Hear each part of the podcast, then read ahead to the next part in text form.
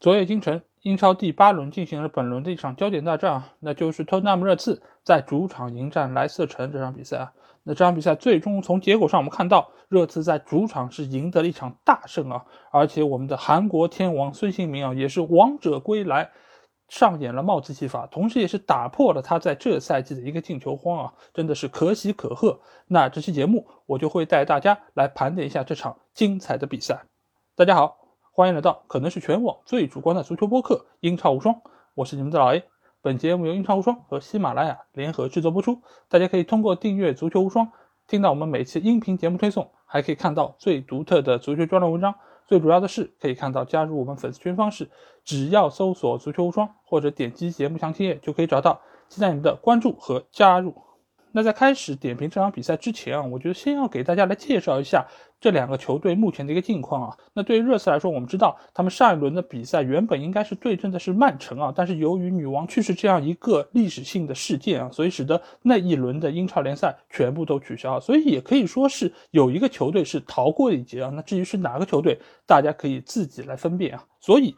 热刺最近的一场比赛就来到了上周中的欧冠啊，在那场比赛之中，他们做客到葡萄牙的里斯本，在最后时刻连丢两球，被对方的保利尼奥一传一射，最终是零比二告负啊。所以在这场联赛开始之前，孔蒂身上的压力其实是非常巨大，再加上他降下的一个强援孙兴民，从联赛开始至今一球未进啊。这可是上个赛季的金靴啊！但是到目前为止，他仍然没有找到自己的一个进球感觉。所以在各方问到孔蒂的时候，孔蒂也说，或许应该把他调整出首发阵容。而且在网络媒体的各个投票之中，也有更多的球迷倾向于说让孙兴民做替补。那这场比赛开始之前，我们看到，确实孔蒂如他所说，将韩国天王放在了板凳之上。而另外一个球队莱斯特城从开赛至今取得了一平五负的战绩啊，至今未球一胜，位列二十支球队的最后一名，也就是副班长啊。而莱斯特这个球队，我们知道以往来说战功彪炳啊，不但是曾经神奇的拿到过英超联赛冠军，而且在前两年是拿到了足总杯冠军，而且在罗杰斯的带领之下，整个球队他的战绩是非常的出色，连续几年是能够进入到前五的一个行列中。但是让人没有想到是，以往这样一个成绩相当不俗的球队，在这个赛季却遇到了极大的问题。一方面是他们的下窗没有足够的资金来引援，另外一方面，整个球队的技战术打法也遇到了很大的问题。从上个赛季开始，他们的防线就千疮百孔，不断的在丢球。而在这个赛季，情况只能说是愈演愈烈。而罗杰斯本人其实也是来到了下课边缘，所以这场比赛对于他来说也是不容有失啊。那我们接下去就来说说这场比赛的一个情况。这场比赛我们看到最终是打进了八个进球，梅花建筑一般是非常精彩。那我们要不先来说一下莱斯特城吧，因为莱斯特城我们知道这个赛季他们整体的一个情况就是攻强守弱啊，在进攻线方面他们其实还是有相当不错的一个实力，而在防守端。真的是问题很大，但是在这场比赛之中，罗杰斯其实做出了两个比较大的调整。一方面，他在锋线上是派出了达卡啊，这个其实也是上一次打布莱顿队之后所留下来的一个固定套路。因为达卡目前相对于瓦尔迪来说更加年轻，而且他也有不错的一个冲击力，所以这场比赛他继续安排达卡首发出场。而在后防线上，他这次是派出了十九岁的比利时小将费斯啊。费斯这个球员其实很多朋友都不是很熟悉，而且因为他是留着一个蓬。头非常蓬松的一个卷发，所以你远看上去啊，以为是大卫·鲁伊斯在线啊。但是这个球员其实也是这个赛季莱斯特城为数不多的重要引援啊，因为他们一直以来在中卫位置上都不那么让人放心。以往买进的韦斯特高也好，阿马泰也好，或者说瑟因居也好，其实都没有办法得到罗杰斯信任，所以他不得不从法甲的兰斯引入了这样一个年轻的中卫球员。这个中卫球员或许大家不是很了解，但是他其实和雷恩的蒂特被称为比利时的希望之星啊，这也是未来很长一段时间里面比利时的一个中卫组合搭档。而这场比赛之中，费斯的表现，我个人觉得还是相当不错啊，尤其是作为他第一次登陆英超，而且他本身又是这么年轻的一个球员，但是你在场上完全看不出他有任何的怯场，或者说是有犹豫的地方，他还是相当的果敢，而且他在很多次一对一的防守之中，你也可以看出，他相比于以往莱斯的这些后卫来说，他的转身还是非常迅速，而且他的回追也非常及时啊。我印象很深的就是有一次他面对库卢塞夫斯基的突破，他且战且退，在这个过程之中。非常果断的伸脚把球拦断下来。因为我们知道库卢他是一个脚下非常灵活球员，而且他的带球突进也是相当的迅速。而在这个过程之中，他能够做到侧身来防守对方这么出色的一个进攻球员，还最终能够把球断下来，本身也是说明他有相当出色的防守技术。但是无奈啊。双拳难敌四手，整个莱斯特城的后防线仍然是非常的不堪一击。这个时候，我们又要提到一个被我们已经提及了无数次的球员，那就是莱斯特城的门将沃德。这个球员，我真觉得，嗯。首先，他肯定是不够格作为一个英超的主力门将。这个当然是从他守门的技术啊，包括站位啊，包括处理球的方式啊等等这方面都不是特别的合理。他在能力上确实不足以成为一个英超的主力门将。另外一方面，什么？就是他在球场上带给周围这些防守队员的一个精神鼓动力，其实也是不足的。因为我们知道，门将其实是整个球场上非常关键的一个人物，他不但是。球队防守的底线，它也是整个球队精神层面上的一个底线。因为在整个防守线被对方的进攻线压得透不过气来的时候，你需要有一个人站出来，你需要有一个人给各个球员打气。而以往在这个位置上球员是谁？是舒梅切尔，是他们的队长，是他们的精神领袖。而在这个时候，沃德带给大家只有一个什么感觉？就是丧，就是负面，就是消极。而且这种情绪随着失球的越来越多，也在整个球场上蔓延，也在整个莱斯特城的队内蔓延。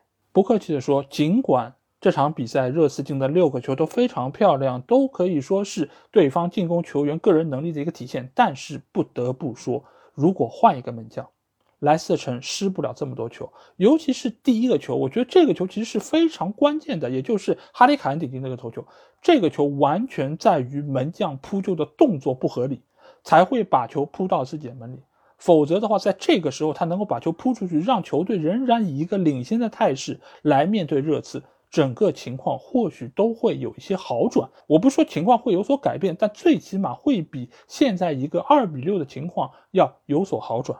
那回到进攻线，我们知道这场比赛莱斯特表现最出色的球员无疑就是中场球员麦迪逊啊。麦迪逊其实从上赛季的下半阶段开始就已经接过了球队进攻的大旗，而且他也是成为了狐狸城唯一可以倚仗的大腿级的人物啊。以往来说，他们或许可以依靠蒂勒芒斯，可以依靠前锋线上瓦尔迪，但是现在的莱斯特城只有麦迪逊，只有麦迪逊，这个真的是一件非常可悲的事情。但是即便如此，只有麦迪逊。他们的进攻仍然是非常的犀利啊！而且这场比赛，麦迪逊又打出了一脚非常漂亮的进球。这个球难在哪里？大家会说啊，这不就是一个边路传中之后的一个撩射嘛，把球打进了死角，确实很漂亮，但是也没有你说的这么难。但这个球我们看一下，其实他是在对方防守队员的贴身顶防之下，根本看不见球门啊，朋友们。这个球其实是一个非常高难度的，凭下意识、凭球感、凭对于球门位置的一个感觉打进的球。这个其实是非常难、非常需要天赋、非常需要球感的一个进球。所以这个时候的麦迪逊真的是状态爆棚啊！但是那又怎样呢？你也救不了莱斯特城啊！而且这场比赛我们看到他派上了达卡尔没有用，把握机会能力非常出色瓦尔迪。或许现在瓦尔迪已经不是当年瓦尔迪，他已经没有办法胜任莱斯特城的一个主力位置。但是打卡的状态也太差了吧！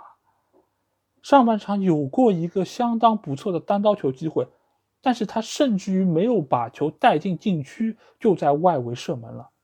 这种威胁可想而知，而且这个时候你身旁是有人贴防的。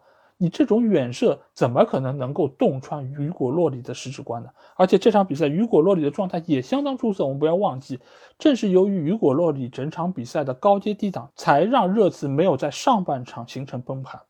而且雨果洛里这场比赛还有一个怎样的发挥，就是他扑出了对方的点球，尽管这个点球最终被判罚他是提前离开了球门线，但是雨果洛里的状态从这个球就已经可见一斑。今天他的状态是非常顶尖的，他是配得上法国国门这样的一个称号的。但是有他的神奇发挥，也有给他挖坑的人啊。这场比赛热刺谁给他挖的坑？哎，就是达文斯桑切斯啊。这个球员现在几乎已经是成了整个热刺后防线上最大的一个坑，对不对？所有的中卫我们拉开来数一数，戴尔也好，C 罗梅罗也好，甚至于是新来的朗格莱被巴萨球迷喷得一塌糊涂的，和桑切斯一比，哎，简直就是一个强援啊！这后防悍将啊，对吧？能够把塞塞尼翁留下这个空档补得严严实实的。但是桑切斯呢，盯人盯不住，点球也是他那个鲁莽的犯规所造成的。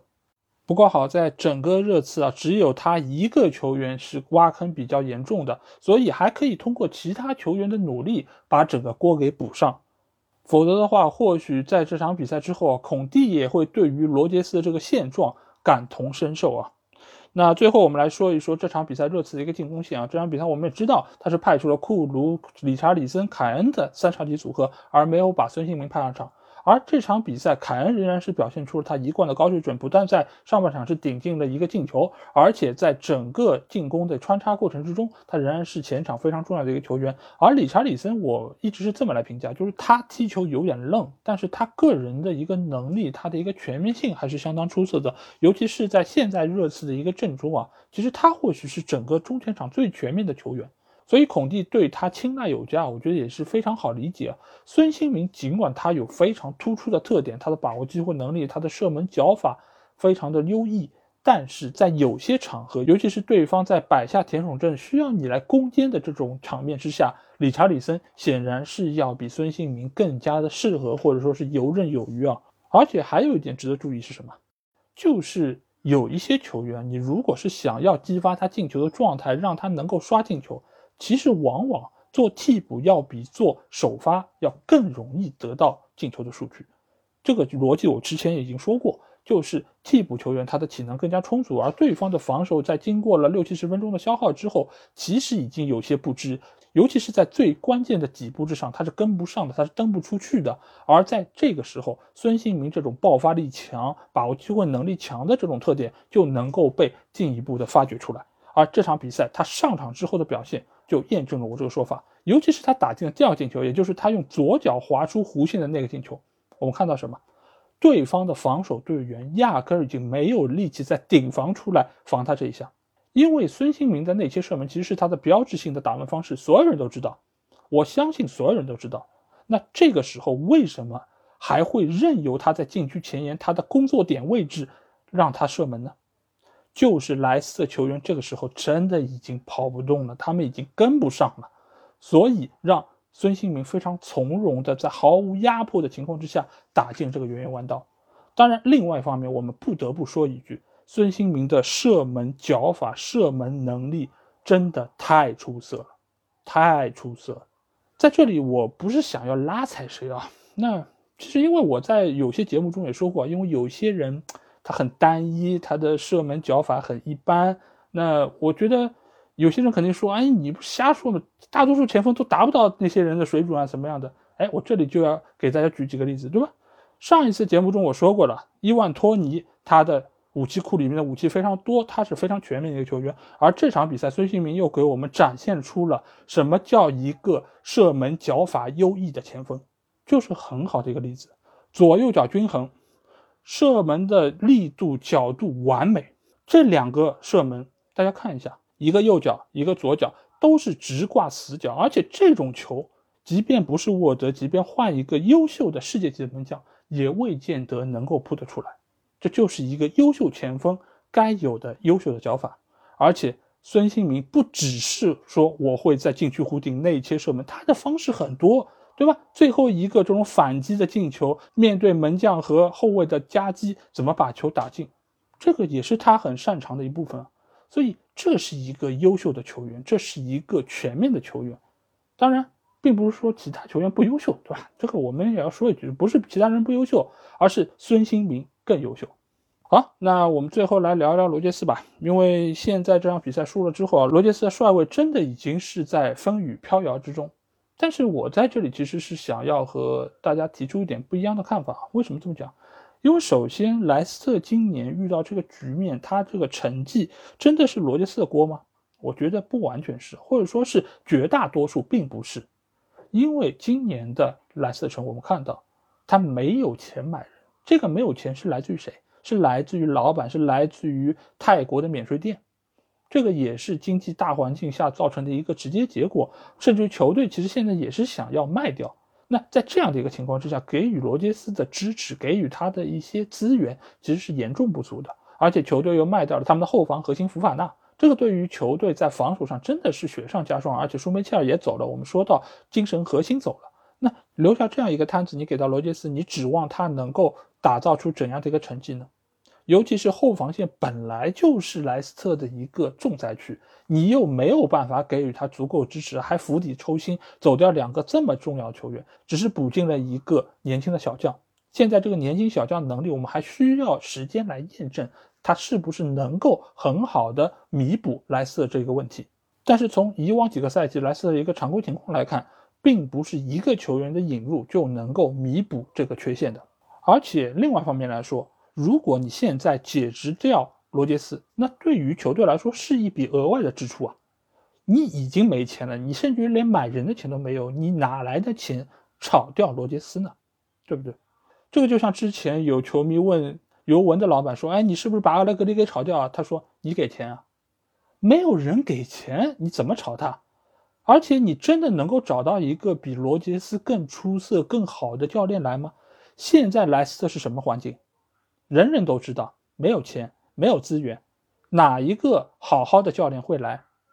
你如果请一个一般的，甚至于很平庸的教练，那还不如罗杰斯呢，对吧？